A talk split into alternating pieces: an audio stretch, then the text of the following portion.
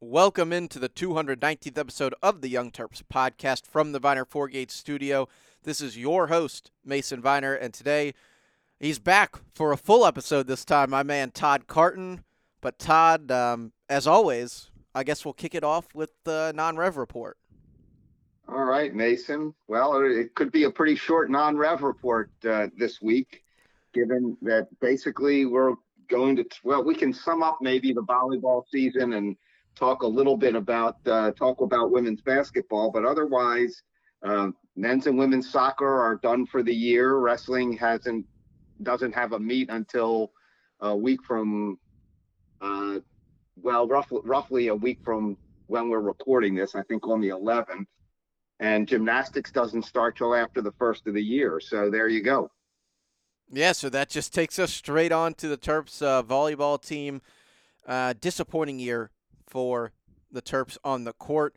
They finished the season splitting their final two matches, uh, losing three sets to one to number 19 Purdue, and uh, getting a bit of payback against the Steve Aird coached uh, Indiana Hoosiers, uh, really ending their season with a three to two win. Uh, that was the Friday after Thanksgiving, and well, Todd, this one's done too. Now Maryland finishes uh, at the 500 mark, 16 and 16 on the season. 7 and 13 in conference play. And it's hard to say it's anything but disappointing. Yeah, I think so, Mason. I, I look at it that way just because uh, Maryland, as they did last year, this year's non conference schedule was marginally better than last year's as things turned out. Uh, the, they thought we thought going in it would be a little stronger than it was, but it was a relatively easy non-conference schedule that they should have gone through with no more than a single loss, and they lost three times. Uh, they had a favorable conference schedule in a year when the conference was not quite as overpowering, very strong at the top, but the middle of the conference was very well balanced. And, uh, you know, only six teams would, made the NCAA field, although five passed through to the Sweet 16. Um, but only nine of Maryland's 20 conference games came against the top part of the league, the the six teams that made the tournament. So Maryland had its opportunities. Um, they just couldn't. They were inconsistent and couldn't convert. They had a couple of big wins, and uh, but they couldn't develop any consistency. Yeah, and it just results in another year where the Terps miss the NCAA tournament uh, despite those big wins, Todd, that they had Purdue and Ohio State uh, winning games on the road, but consistency lacking throughout the year. Yeah, they had again. They had a, a part of the schedule against Michigan State and uh, Northwestern and Indiana and Michigan.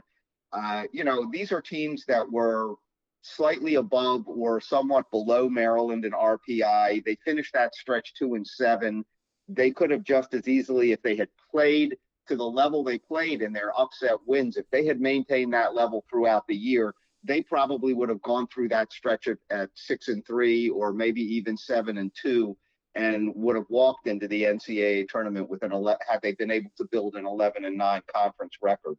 Instead, the Terps 2 and 7 in that stretch, and uh, it results in, again, a uh, underperforming year for Maryland, Todd, uh, some news out of the transfer portal that's not too good for the Terps as well. Yeah, I, I learned from a very, very reliable source and trustworthy uh, yesterday at the uh, women's basketball game that Milan Million, Maryland star libero, has uh, placed her name in the transfer portal. And right now, um, she, I think, wants to stay in the Big Ten, but I, I, I won't go into the, the reasons for her leaving. They were explained to me, but uh, I'll treat that as kind of confidential. Uh, she does want to stay in the Big Ten, so um, I'm going to guess that um, Minnesota is probably the leader in the clubhouse right now because their libero, uh, CC McGraw, I think has used up her eligibility, although the COVID thing drives me a little crazy.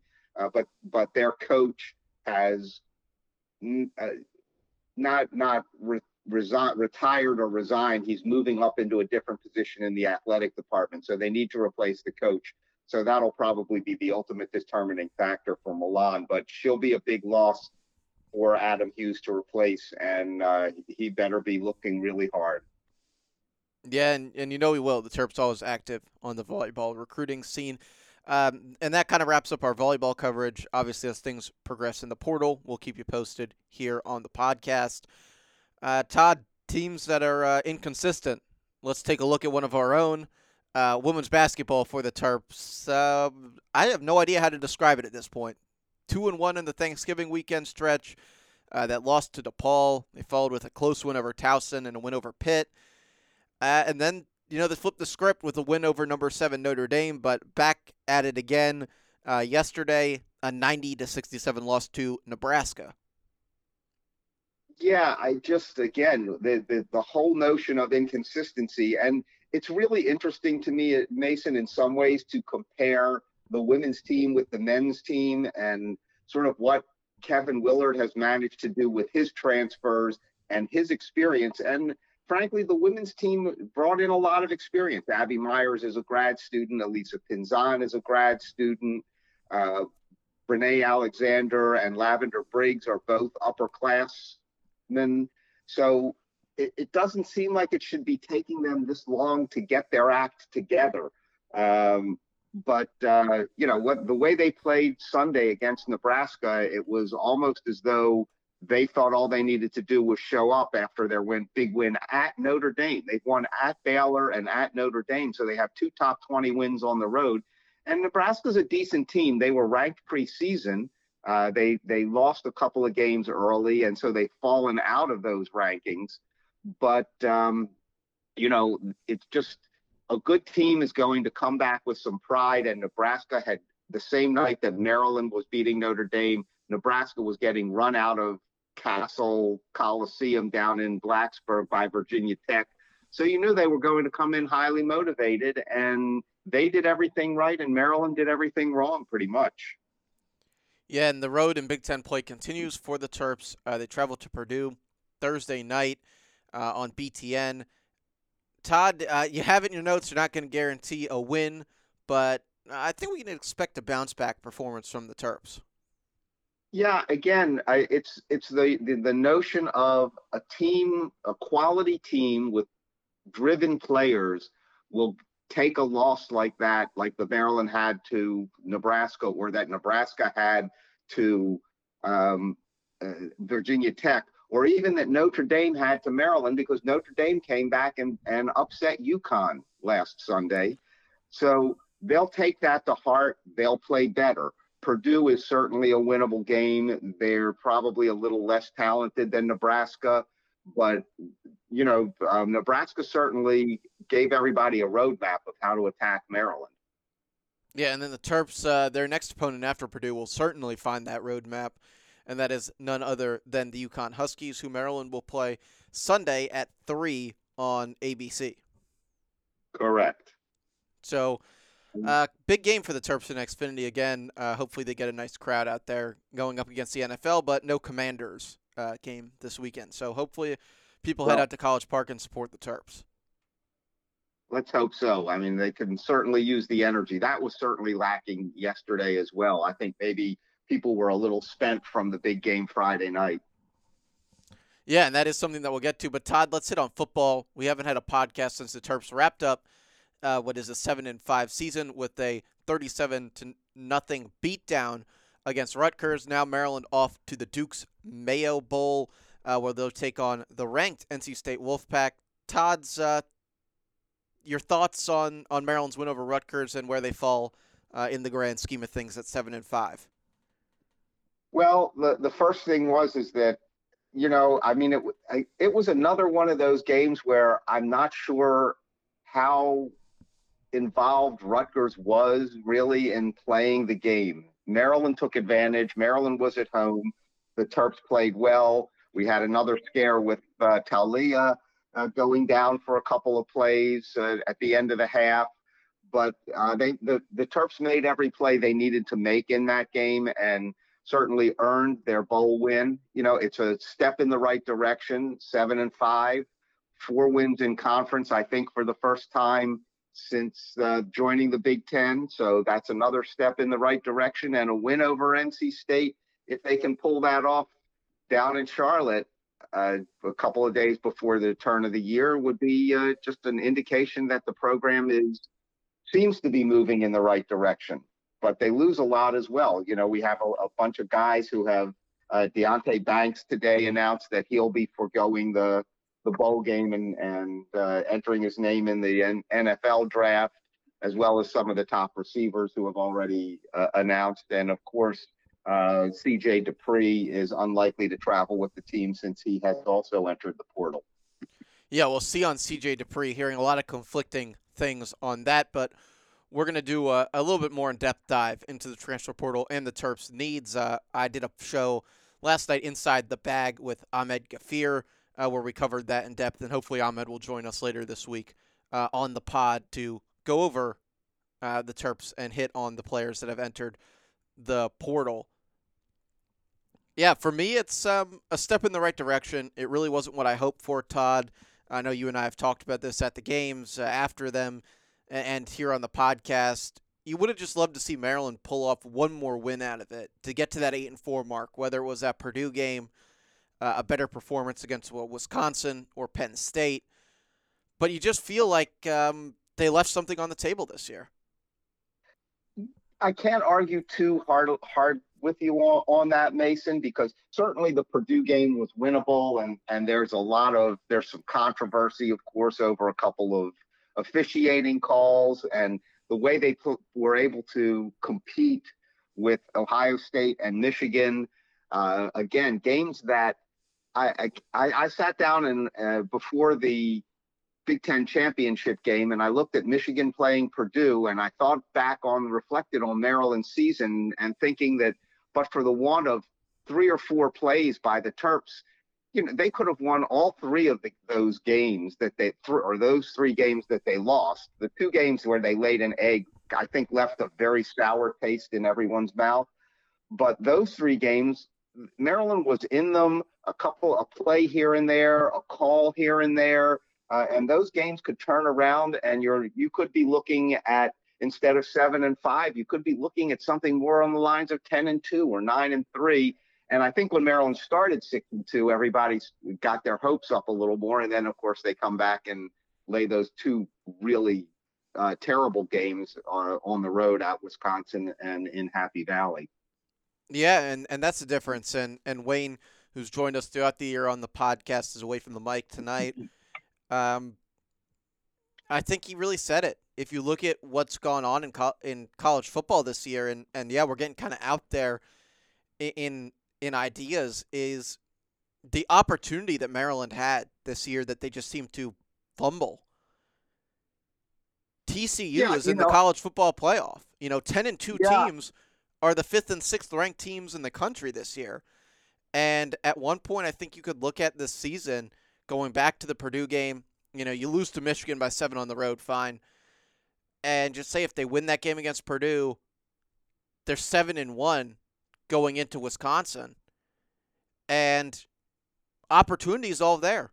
And the and the team that we saw at times this year, if they just had one more play in them at certain points, would have been solidly in the playoff discussion uh, on Sunday. Actually, would have been there. And I know it sounds completely crazy to talk about a seven and five team, but the combined points that they lost by and the way that they just kind of folded when they really needed to stand up and punch back I think really leaves a sour taste in those who really follow this team's um, journey because the talent was certainly there to really do something big this year. And other than I really would say, other than that Ohio State game, the passing attack was never what it was supposed to be. It wasn't, and I think a lot of that falls on the offensive line. I don't think the offensive line performed to the level that people expected Maryland would would have in the you know coming into the season. Um, I don't know if it also falls on some of the early season play calling and some of the decisions in terms of utilizing personnel. Um, you know, Taulia Taulia has some limitations. He's broken all kinds, set up just about every record of Maryland passing that you can imagine, but he does have some limitations. His size being one, uh, his his ability to make a quick decision uh, on long developing plays, and that's complicated by the struggles of the offensive line. So, you know, I I think coming in, I secret to the season, I secretly hope that this would be sort of Maryland's year of, that Michigan State had last year, where they really surprised a lot of people and and uh, Mel Tucker brought in lots of transfers who all worked well, and you know then they fell back to earth somewhat this year. So you know, but but I think those big losses stung more and took some of the shine off the season more. You know, I mean, if you think about had Maryland been competitive in the two games that they lost, the Penn State and Wisconsin, and still finished seven and five, I still think we'd feel better about that seven and five season. I would agree. I'll take one of them. I'll take the Penn State game. Well, because the score of the Wisconsin game, if you look back on it in the record books, will, that would be fine, in my opinion. 23 to 10. Yeah. But a 30 to 0 beatdown is, is not what you want to see when it comes back to that. And that makes you question where the program is as a whole. Overall, though, look, here's how we'll look at it, and it's a great lead up to uh, our sponsor, DraftKings. The win total was five and a half. We won seven. We have a chance at eight. I'll take it. Uh, I, I don't really like the way it happened, but the end result, again, when you look back in the history of the record books, unless this team is crazy talented with NFL players, which is completely possible, I think it will be looked at as either a season on the brink, where Maryland's really about to make a jump and, and be consistently a bowl team and maybe win more than seven games next year and the year after, or it will be looked at as a season of lost opportunity in, in Locksley's career. I don't really see there being much of a middle ground.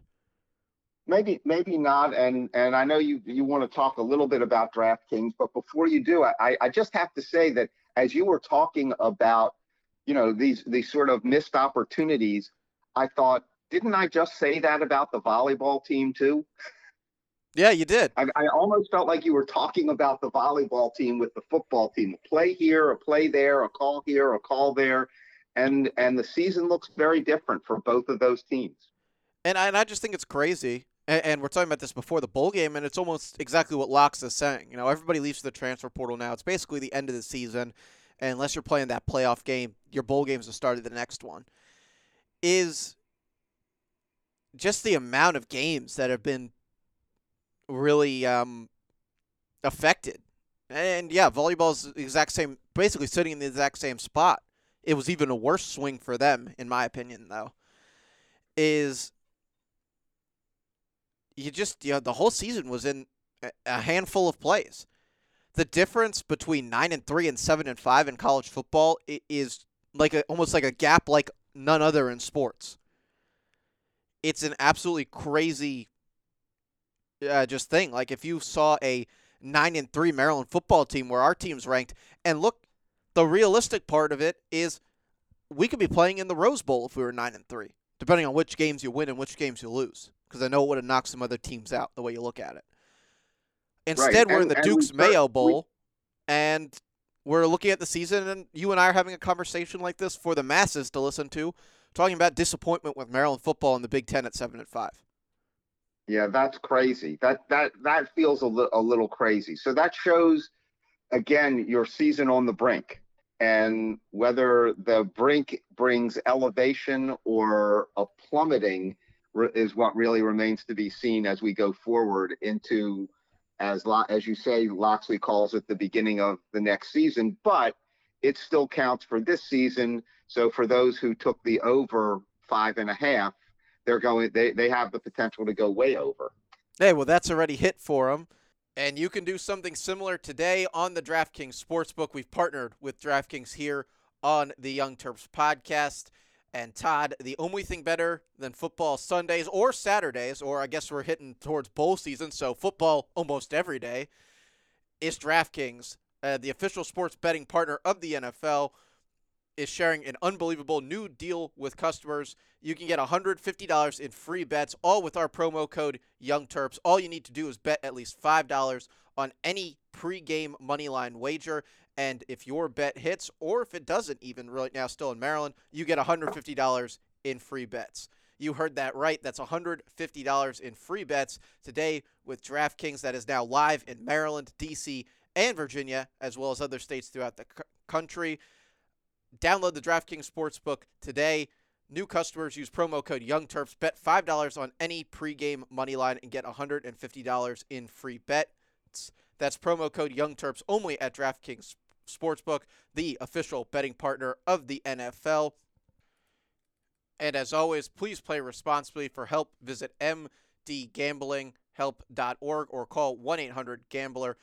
21 and over, physically present in Maryland, D.C., or Virginia. Eligibility restrictions apply, subject to regulatory licensing requirements. See DraftKings.com backslash MD for full terms and condition. One per customer. Bonuses issued as free bets. No purchase necessary for this sweepstakes.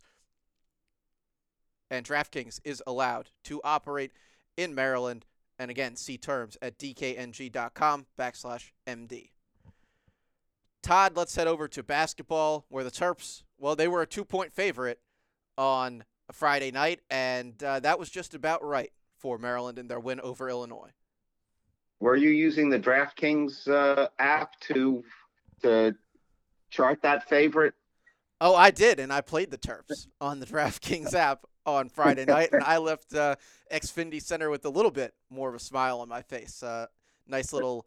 I, I didn't play him on the spread, Todd. I, I wasn't I wasn't willing to risk that one. I thought I thought the money line looked a little bit better for Maryland because you know it's Maryland, it's a big game, it's always going to come down to the last play, and well, it just about did that with Jahmir Young's three. Yeah, how how exciting was that, uh, Mason? You know, to see it, it it echoed a little bit uh, Anthony Cowan and Melo Trimble for me. You know, had echoes of that, making a late three, where a guy wearing number one for Maryland making a late three. But you know, it's one of the things that kind of jumped out to me on reflection after that game was the contribution of Juju Reese. And he didn't do much in terms of the box score. You know, I had two or four points or something like that, missed some free throws, but he got a tremendous rebound late in the first half uh, that led to an open three. And at the end of the game, he again got a, a key offensive rebound and he set the screen that created the space for Jahmir Young, who is nothing but a ball player, um, to hit his big shot. Well, I wanted to keep this away uh, a little bit away from, I guess, coaching philosophy discussions, but I think that there's no place where it's showing better for Maryland the change. I, I'm going to say just in tone and style that Willard has brought to the program then when you see a guy like Julian Reese put up a stat line of 29 minutes, uh, five points, and seven boards, that he's still in the game. And while it wasn't really pretty from Julian Reese, Todd, I agree with you.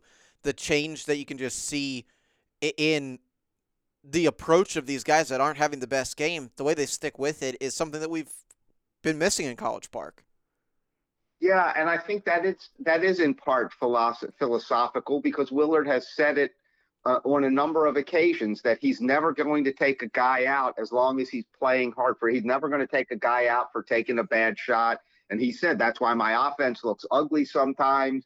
I, I let try to give the guys some freedom, but as long as they're working hard on defense and rebounding and doing the little things, I'm not going to pull them from the game. So I think the players feel a bit freer in terms of what they can do. And and honestly, you know, I, I don't know whether it's uh, Willard, whether it's philosophical, whether it's Bill Meyer, but I was talking with our buddy Bruce Posner uh, recently about this, and I said, think about the four key players from last year's team who came back, right? Which are Juju Reese, Hakim Hart, Donta Scott, and Ian Martinez. Tell me which one is not noticeably better this year. Oh well, none of them. I mean, they've all gotten so much better that that none of them are noticeably not better. I mean, they're all playing at such. I think it's really pace, Todd. And I know you and I have had this discussion off the air before. The the speed of the game seems to be benefiting these guys. The way they play with an attacking mindset seems to be benefiting them. I think a lot, eh, um, both mentally and, and the product that's on the court. I think I think so too. And and again, you know, I think uh, the the notion that you get rewarded for, as long as you play hard and you execute, you're going to get rewarded with playing time. And and you know, I mean, even even a guy like Don Carey, who was one of Willard's transfers, and and that's another thing that he hit the portal, but he had a notion of who did he want to bring in. He wanted guys, and he said it that were complementary to the players. He didn't want players who duplicated what he already had on his roster. So he has a plan, he has a vision.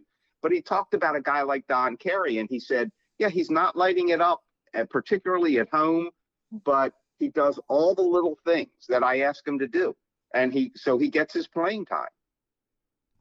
He does, and just running through some of the numbers for the Terps. Uh, two players led Maryland in minutes in this game, and it was Jahmir Young and Hakim Hart. Both players played 34 minutes uh, on the night, and they were the two highest producing Terps on the offensive end. Jahmir Young shoots 9 for 20, 4 for 9 from 3, 2 for 2 from the free throw line. That results in 24 points and 4 boards for the, I guess, transfer hero of Maryland basketball this year, Jahmir Young. Hakim Hart shoots six for nine in the game, five for six from three, 17 points for Hakim, five boards. Uh, Maryland also big contributions from Donta Scott, who had 12 points and three boards. Uh, and then just a grab bag of guys. But the player that I, I would focus my most amount of improvement and and time on in this one was the play of Ian Martinez Friday night, Todd not just Friday night. I you've seen this growth from from almost from the beginning of the year and the more he plays the better he gets. He seems to be the more confidence he seems to play with. And you know that's a confidence is a dangerous thing. It is especially with a player that can get up and down the way martinez can. I think this offense favors him a lot more and the fact that on defense he's the closest thing to a stopper that I, have seen at Maryland for a, a while. I mean, Darryl Morsell was a great defensive player, but Martinez from a guard position is just some is a guy that you can just look to on the bench, and if they want to press, he's the perfect player to do it. If they want to push the pace, he's amazingly athletic on the court, and is the guy that I think Maryland fans thought they were getting last year. That was a big get out of the portal. Yeah, absolutely. And and when you talk about Martinez and and Darryl Morsell, I I mean Martinez is just so much more athletic than Darryl. And, and no knock on Darryl Morsell, He was the glue guy. He was the heart and soul of the team for a couple of years.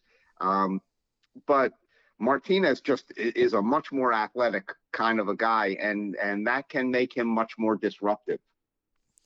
Yeah, on the Illinois side, Todd, um, I mean, Coleman Hawkins had a great game. Uh, Terrence Shannon Jr. was the leading scorer for Illinois. He put up 19 points in the game. But the the one stat that jumped off the sheet to me was you know, the leading scorer for the Illini was 0 for 5 from 3. The second leading scorer was 2 for 6 from 3. As a team, Illinois shoots a awful 5 for 20 from three point line. They did not have a good shooting night as really as a whole. They shoot 44%, 27 for 61. Uh, five for 20 from three, seven from eight from the free throw line. Uh, in comparison to Maryland, who overall shot the ball 24 for 54, that's 44%, uh, nine for 23 from three, so almost 40% from three, and 14 for 18 from the line. So the Terps shoot overall 10 more free throws than Illinois, and they come away with the 71 to 66 win. Uh, anything else that stuck out from you? Uh, you were you, you said something before that that uh, that I was going to react to, and being an old guy, you know, I have these these intellectual moments where I think of something and it goes in one half of my head and out the other before it can come out my mouth. But um, you know, I, I I just think that oh, when you were talking about the a the three point shooting of uh, Illinois, I think you if you look across Maryland's games, they've been really, really strong defending the three. And I think part of that is, again, you talked about pace. And these guys recover when there's a drive and they're collapsing the defense. They recover out and they cover for teammates at a pace that's just uh, remarkable. And I think so that so that it, teams aren't getting great open looks. They'll get a couple during the game. Every everybody gets them, but they're they're getting a lot of contested threes, and that's always going to lower your percentage. And then you mentioned Coleman Hawkins. You know that guy. That guy is just. I I only. It's a small sample for me because I hadn't seen Illinois play before.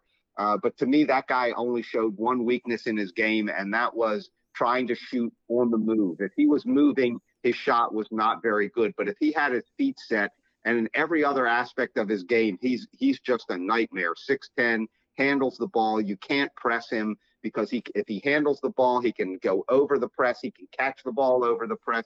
Really, really, uh, just a phenomenal. I, I was tremendously impressed with Coleman Hawkins, but also with the grit and effort of a Maryland squad that's now going to go into Wisconsin in a couple of days and face another challenge. Yeah, they are. The player that I thought uh, I was really excited to watch was Skyy Clark, uh, the point guard for Illinois. Almost a five star, was rated a five star at one point. Uh, was rumored to land at Kentucky, verbal to Kentucky, ends up at Illinois.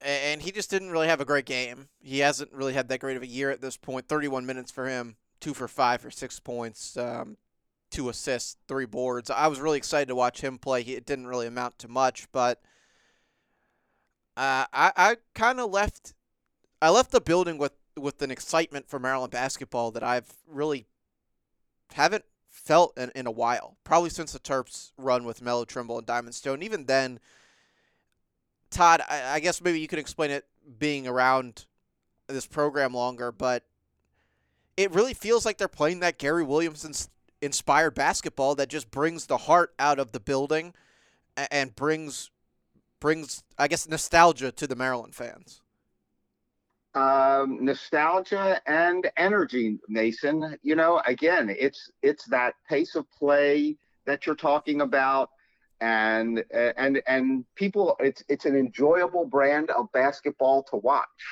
You know, win, lose, blow out a team, be competitive, whatever, you, whatever. It's an enjoyable brand of basketball to watch.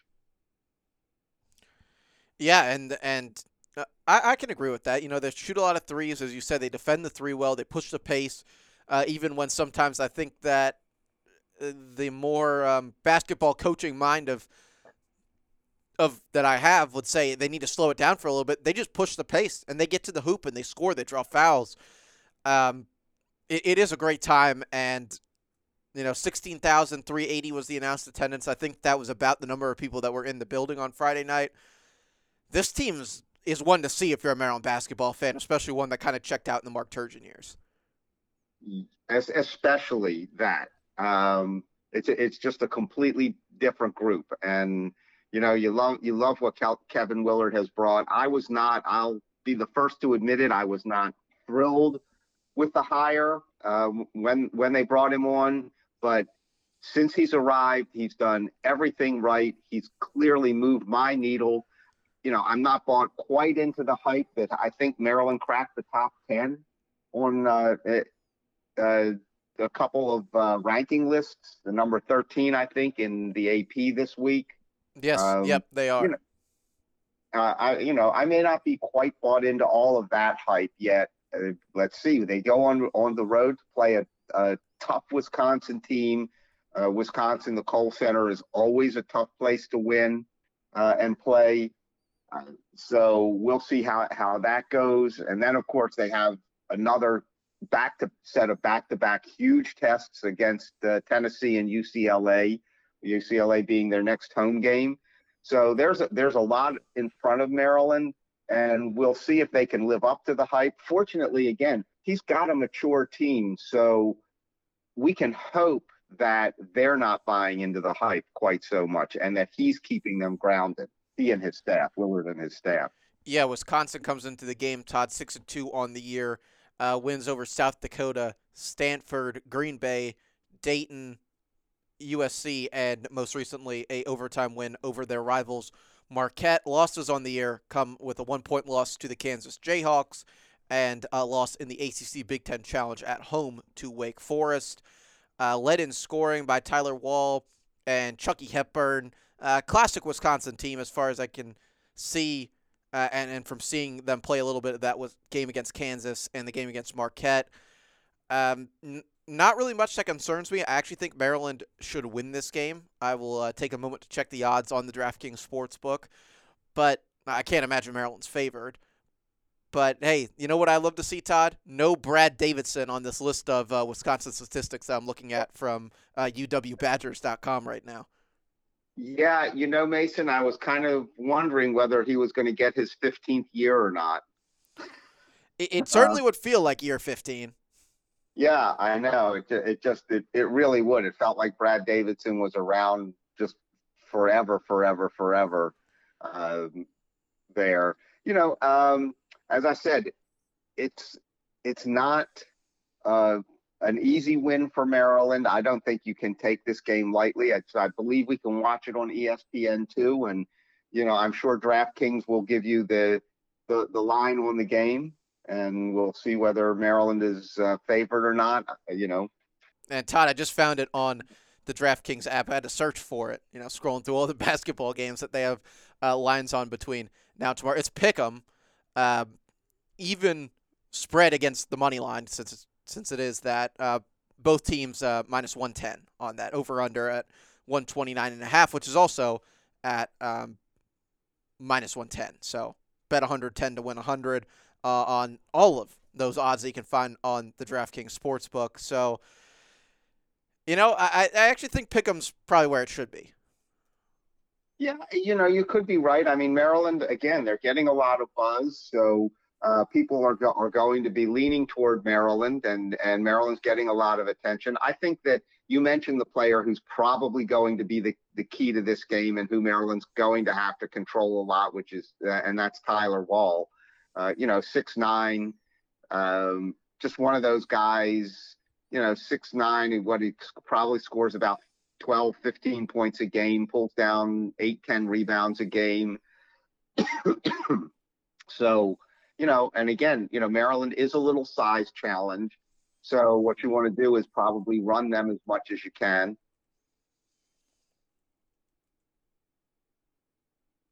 And um, you know, the Wahl, I think he's there both their leading scorer and uh, rebounder. Yeah, yes, he is. So, you know, and um, we'll see. Uh, Chucky Hepburn, I guess, is there, uh, or Steven Crowl. There, they kind of share point guard duties for the Badgers. Um, you know, that's one thing that those teams are going to do. They'll protect the ball. They don't turn it over a lot. They're very methodical. You know, they, they only score 60 points a game, 65, 66 points a game. So, uh, and and it's a it, it is a short rotation. So that could advantage Maryland. He's basically uh, playing a, a, a, pretty much. It looks to me. I'm looking at some stats on ESPN. Pretty much a six-man rotation. Uh, we have one, two, three, four guys getting 30 plus minutes a game. Yeah, and that's what I was just going to point out, Todd. Is it's four guys who get more than 30 minutes a game. The bench is it is short. You know, outside of that, they have only one player, I guess, outside of the starting five that is averaging, eh, you know, anywhere kind of close to 20 minutes, which is Carter Gilmore. And it doesn't look like there's a lot of depth there. Wisconsin receiving votes in the poll. So if you go on like a UM Terps and you see the RV next to Wisconsin, they're receiving votes right now in the poll, only a handful of them. But, you know, the more and more we talk about it, I, I seeming I seem to like Maryland's matchup here. You know, a team that gets up and down like Maryland that can get you into foul trouble from driving the bucket is is going to be tough for a for a Wisconsin team that wants to take the air out of the ball. It's kind of it's going to be whoever dictates the tempo of the game. The Badgers did just show in back-to-back games that they can compete in in a little bit higher scoring games. The 78-75 loss to Wake and the 80 to 77 win at Marquette.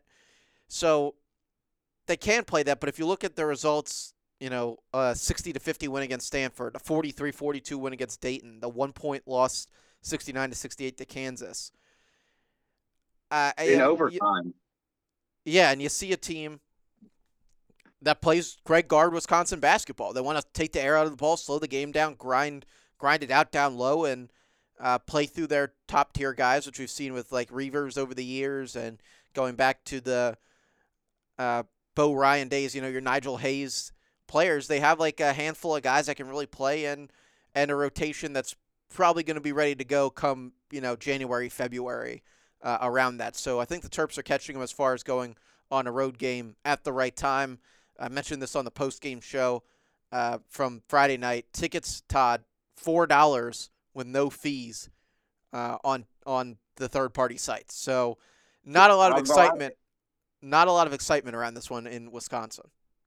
Yeah, I'm. It's funny, Mason, because because I'm looking at at ESPN's website and it has a, a link that has tickets as low as two dollars. Yeah, so you you can imagine not not too much excitement uh, up so, in. So you're hoping that maybe it's a little more right. So you can hope that it's a little bit more of a neutral uh, atmosphere, maybe you know more akin to a Maryland Coppin State. I mean, that's that's what you would hope for. And you know, for for those of you who like to harp on Maryland for their attendance, the number thirteen team in the country is playing at Wisconsin, and tickets are two dollars. So I don't think you can kind of do this podcast without without saying that. It, it is a spot where, yeah, you're right. I'm hoping for a more neutral environment, and uh, I'll go ahead and pick it. I think uh, Maryland wins this one 75 65, uh, adding another big win, another quad one win uh, that hopefully stays that way by the end of the year to their resume. Okay, so I'm gonna I'm gonna leave the picking to you, Mason, as I always try to avoid doing with uh, Bruce. And you know, as as tempting as some of the the offers on DraftKings are, I never bet on the teams that I root for. Yeah, I try and stay with it, away from it, even though it did reward me on Friday night. I do always try and stay stay away from it. Uh, we will be back on the pod uh, later this week, breaking down the Terps' uh, hopeful win over Wisconsin and the upcoming games against the Tennessee Volunteers and the UCLA Bruins. So Terps with two big ones coming up. As always, I'd like to thank Viner Fourgates for uh, sponsoring us here. High above Rockville Pike is is where I'm sitting recording the show, and our friends over at DraftKings, and you, Todd, for joining me on the show. Always a pleasure, Mason. And that'll wrap it up here on the Young Terps podcast. As always, give us a follow on Twitter at Young Terp One. And thanks for listening.